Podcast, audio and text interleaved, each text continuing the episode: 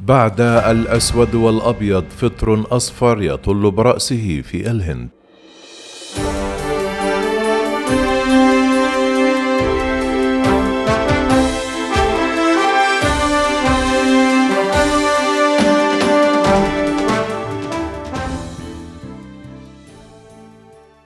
يبدو أن المصائب لا تأتي فرادية في الهند التي تواجه حاليا موجة قاسية من فيروس كورونا.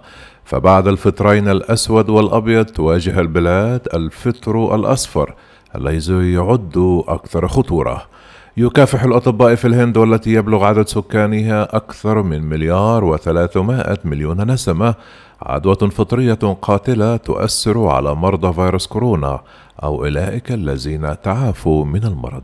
كما ذكرت صحيفة تايمز اوف انديا أن الهند تشهد حاليا نوعا خطيرا من عدوى الفطر بيدعى بالفطر الأصفر.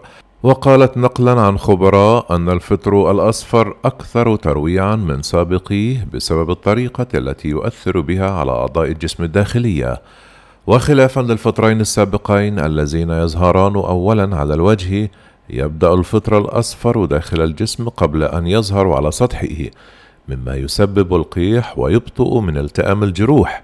وفي الحالات الخطيرة يمكن أن يسبب أعراضا مدمرة مثل فشل الأعضاء.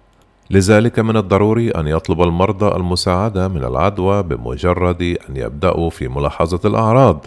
وبحسب وسائل إعلام هندية تم اكتشاف أول حالة إصابة بالفطر الأصفر في مدينة غازي أباد بولاية أوتار برادي شمالي الهند. وعلى الرغم من عدم توفر الكثير من المعلومات حول هذه الحالة فقد حذر الأطباء من أن الفطريات الصفراء يمكن أن تكون أكثر خطورة من الفطريات السوداء والبيضاء. وتشهد الهند حاليا ارتفاعا كبيرا في عدوى الفطريات وكانت البداية مع الفطريات السوداء ثم الفطريات البيضاء. ويحدث داء الفطر بسبب عفن موجود في التربة والمواد العضوية المتحللة مثل الأوراق المتعفنة وفقا للمراكز الأمريكية لمكافحة الأمراض والوقاية منها. ويصاب الناس بداء الفطريات الذي توجد منه عدة أنواع عن طريق استنشاق الخلايا الفطرية الأبواغ. التي يمكن أن تنتشر في المستشفيات والمنازل عن طريق أجهزة ترطيب الهواء أو قوارير الأكسجين التي تحتوي على مياه قذرة.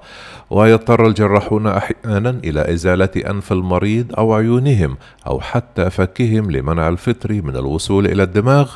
ويبلغ متوسط معدل الوفيات بالعدوى 54% وذلك وفقا للمراكز الأمريكية لمكافحة الأمراض والسيطرة عليها. وحتى الآن تم الإبلاغ عن أكثر من ثمانية ألاف حالة في الهند علما بأنها كانت تتعامل سنويا قبل تفشي فيروس كورونا مع عشرات الحالات فقط.